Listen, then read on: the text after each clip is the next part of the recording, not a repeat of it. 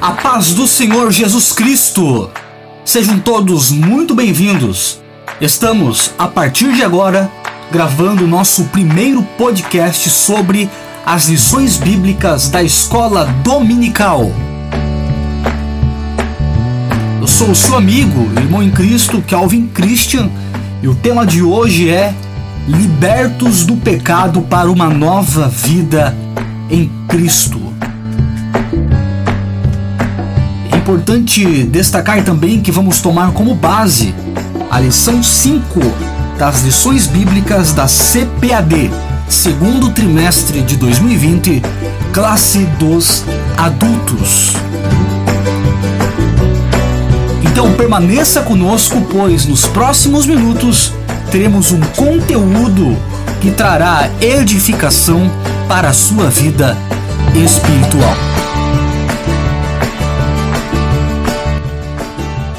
O capítulo 2 da carta aos Efésios apresenta pontos muito importantes sobre a salvação. Mais especificamente no capítulo 2, dos versículos 1 ao 10. O apóstolo Paulo destaca que, diante da ação divina em salvar o homem, nós estamos em uma condição de condenação, sendo que Deus, através da graça, nos concede algo que não merecíamos como, como consequência dessa obra maravilhosa. Então nós passamos a desfrutar uma nova vida. O primeiro tópico da lição vai trazer a seguinte ideia: a antiga natureza morta em ofensas e pecados. Nós vamos ver que no começo da epístola, o apóstolo Paulo lembra que antes da regeneração nós estávamos mortos em ofensas. No capítulo 2, versículos 1 e 3, nós vamos encontrar uma definição para quem éramos: filhos da ira.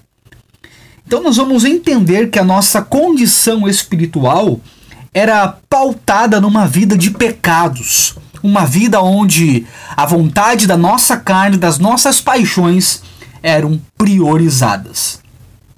Nós vamos entender também o significado de duas palavras que aparecem nesse contexto: a palavra ofensa, pois a Bíblia diz que nós estávamos mortos em ofensas e pecados.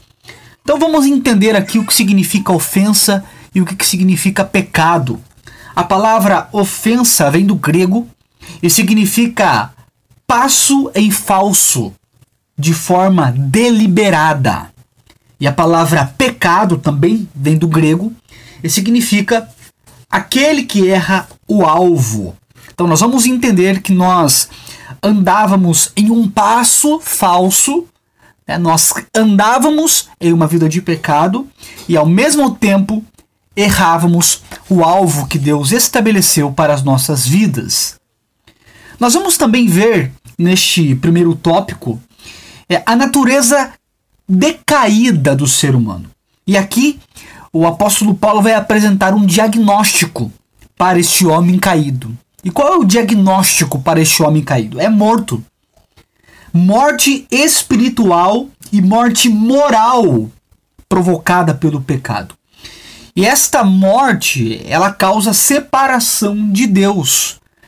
Em Isaías capítulo 59, versículo 2, nós vamos encontrar a seguinte declaração: São os pecados de vocês que os separam de Deus. E em Tiago, capítulo 1, versículo 15, nós vamos também encontrar um outro versículo, um outro texto que diz que os desejos da carne fazem com que o pecado nasça em nossa vida. E o pecado, quando está maduro, quando ele amadurece, produz a morte. Então, a, a natureza pecaminosa que está dentro do homem, que faz parte do homem, o conduz a uma vida longe da vontade de Deus. E é esta natureza pecaminosa que impede o homem de ouvir a Deus. Nós vamos também encontrar né, dentro dessa lição é, as nossas ofensas e pecados. Nós vamos ver uma metáfora quando tratamos de ofensas e pecados. E qual que é a metáfora? É a metáfora do andar. né, que refere-se a atitudes erradas na vida passada. Então, ele vai descrever que nós andávamos, caminhávamos de forma errada. Mas enquanto ainda estávamos mortos, enquanto ainda caminhávamos para o pecado, Deus, pela sua misericórdia, demonstrou o seu amor, demonstrando salvação. E tudo isso aconteceu por meio da sua graça. E por isso nós somos alcançados pelo amor divino. O apóstolo Paulo, ele, con ele constata a situação da humanidade sem Deus. Ele vai dizer que esta humanidade sem Deus está sob a ira de Deus. Então nós entendemos que quando nós andávamos no pecado, quando nós andávamos longe de Deus, nós estávamos debaixo da ira de Deus. E o apóstolo Paulo, além de constatar a situação da humanidade, né, além de ele chegar à conclusão que a humanidade estava sobre a ira de Deus, o apóstolo Paulo vai começar a descrever, depois de constatar essa condição de morte sobre a ira de Deus, ele vai começar a descrever as ações de misericórdia que mudou o quadro da nossa vida. É, no capítulo 2, versículo 4 de Efésios, nós encontramos a seguinte, a seguinte afirmação: Mas Deus, que é riquíssimo em misericórdia, mas é uma conjunção adversativa, é uma conjunção que traz um contraste da situação sem Deus com agora a situação com Deus. Andávamos segundo o curso deste mundo, mas, né, então vamos ver o contraste, agora nós somos alcançados pela misericórdia. Então nós vamos ver aqui um ato de misericórdia de Deus. Um ato de misericórdia enquanto nós estávamos longe de Deus. É, este ato de misericórdia representa compaixão e simpatia com aqueles que são indignos. E é por isso que em Romanos 11:32 nós vamos encontrar uma outra declaração, quando diz: a fim de mostrar sua misericórdia a todos. E tudo isso aconteceu pelo seu muito amor. Nós vamos também ver nesse texto que Deus ele demonstrou o seu amor por nós. Esse ato de misericórdia aconteceu quando nós andávamos segundo o curso deste mundo. Aconteceu enquanto nós andávamos segundo o príncipe das potestades do ar, e quando nós andávamos na vontade da carne dos pensamentos. O apóstolo Paulo, ele usa a metáfora do andar. Ele vai dizer que nós andávamos. E enquanto nós andávamos, Deus demonstrou a sua misericórdia. Mas onde nós andávamos? Segundo o curso deste mundo, representando os costumes do sistema mundano, como a imoralidade, o furto, a mentira. Nós andávamos segundo o príncipe das potestades do ar. O que, que representa andar segundo o príncipe das potestades do ar? Representa é uma, é uma alusão à influência que Satanás exerce sobre os homens. E é por isso que o mesmo apóstolo Paulo vai dizer no capítulo 6 e versículo 2 que nós não lutamos contra a carne, mas contra os seres do mal. Nós vamos ver também que nós andávamos na vontade da carne e dos pensamentos, se é fazendo uma referência à nossa inclinação para fazer o mal. São todos os pensamentos pervertidos e a prática de todos os desejos desordenados da carne.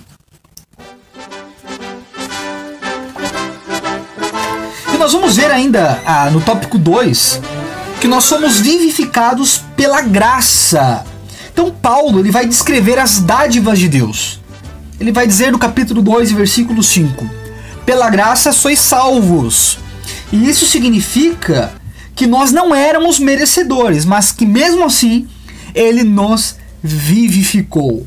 E a expressão nos vivificou com Cristo quer dizer que nós nascemos de novo em conformidade com João 3,3, que diz assim: Se alguém não nascer de novo, não pode ver o reino de Deus. Nós fomos vivificados, sem mérito algum. Tudo foi efetivado por meio da graça, que é o favor imerecido. E nós vamos ver que além de sermos vivificados pela graça, nós somos, nós fomos exaltados pela graça. Que significa essa exaltação? Em Efésios 2:6 diz que o poder de Deus nos ressuscitou juntamente com ele e nos fez assentar nos lugares celestiais em Cristo. Então essa exaltação tem a ver com essa ressurreição que nós vivemos em Cristo. A expressão juntamente indica que alcançamos os mesmos benefícios alcançados por Cristo. Então, quando Cristo ressuscitou e alcançou benefícios, nós também alcançamos esses benefícios. Quais são esses benefícios?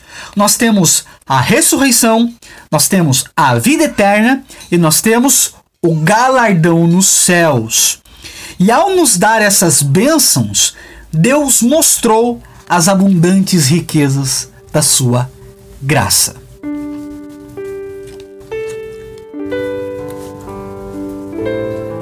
Indo para o último tópico, que é o tópico 3, nós vamos encontrar a, a, o seguinte, a, a seguinte tema, a seguinte ideia.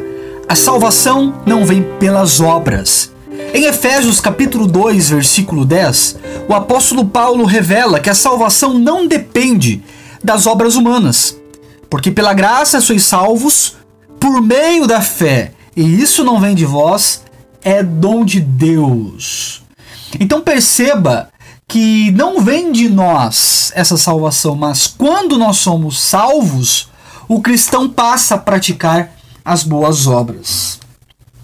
Então a salvação ela inclui, para definição, a salvação ela inclui a, a libertação da morte, da escravidão do pecado e da ira vindoura, e ao mesmo tempo que permite a, ao salvo desfrutar todas as bênçãos espirituais.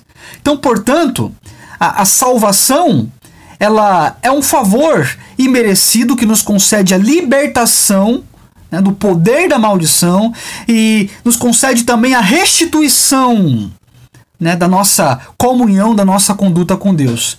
Uma vez que essa bênção é concedida a todos aqueles que aceitam a Cristo como Senhor e Salvador de sua vida. Agora veja, é, nós vamos entender então que essa iniciativa para a salvação ela vem de Deus. E quando ele opera essa obra em nossas vidas, nós entendemos que a partir de então, como nova criatura, nós devemos mudar o nosso comportamento e praticar boas obras. Então veja que quando o apóstolo Paulo vai falar das obras na salvação, ele vai usar duas é, negações. A primeira negação é: a salvação não vem de vós. Isso significa que a salvação provém de Deus. E a segunda negativa é: não vem das obras. Então não vem de vós e não vem das obras. Não vem do homem, não vem das obras. Não se trata, então, de uma recompensa por um ato humano, pois não há esforço pessoal nesse processo. Nós somos feitura sua, criados para as boas obras. O que, que, que, isso significa? Significa que nós não somos salvos para, é, por fazer boas obras, mas nós somos salvos para fazer boas obras. Em 2 Coríntios 5,17 diz: que se alguém está em Cristo, nova criatura é. As coisas velhas se passaram e tudo se fez novo. Agora você é feitura de Deus, criado em Cristo com um propósito para boas obras. Você foi criado com um propósito para realizar boas obras.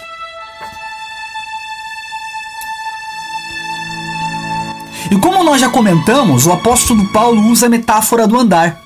Então, no passado, nós fazíamos boas obras, mas no presente somos criados em Cristo para boas obras.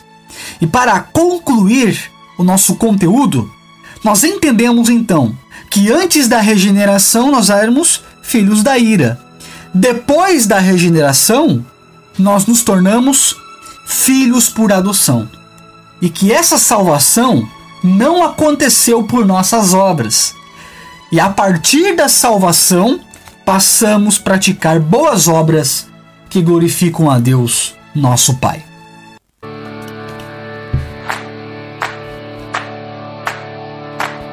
Maravilha, então! Eu quero agradecer a você que ouviu este conteúdo sobre a lição da escola bíblica dominical. Foi a nossa primeira experiência e a partir de agora, quem sabe, nós vamos continuar realizando esse trabalho com um propósito, que é divulgar a palavra de Deus e fortalecer ainda mais o ministério de ensino, é, não só em nossa cidade, mas também no Brasil. Eu sou o Kelvin Christian da Assembleia de Deus de Vila Paranaguá e você ouviu o primeiro podcast sobre lições bíblicas da CPAD. Que Deus abençoe e até a próxima!